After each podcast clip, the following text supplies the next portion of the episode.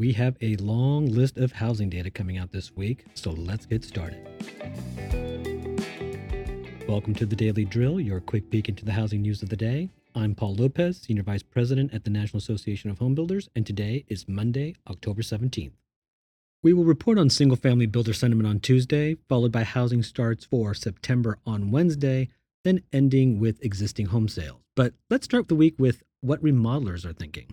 The latest NAHB Westlake Royal Remodeling Market Index fell 10 points year over year in this third quarter to an overall level of 77.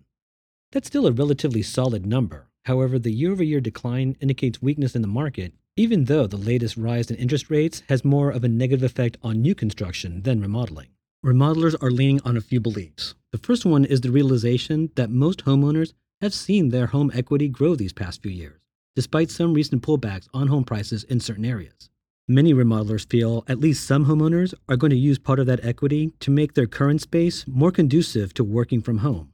And then there's the fact that the housing stock is aging quite rapidly, and this country needs at least a million new homes to catch up to our needs. So maybe it's remodeling to the rescue.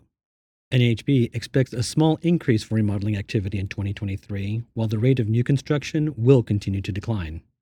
And since we're talking about remodeling, and I want to end on a good vibe, in case you missed it, the National Association of Home Builders was a Jeopardy answer last week, and the clue was about remodeling.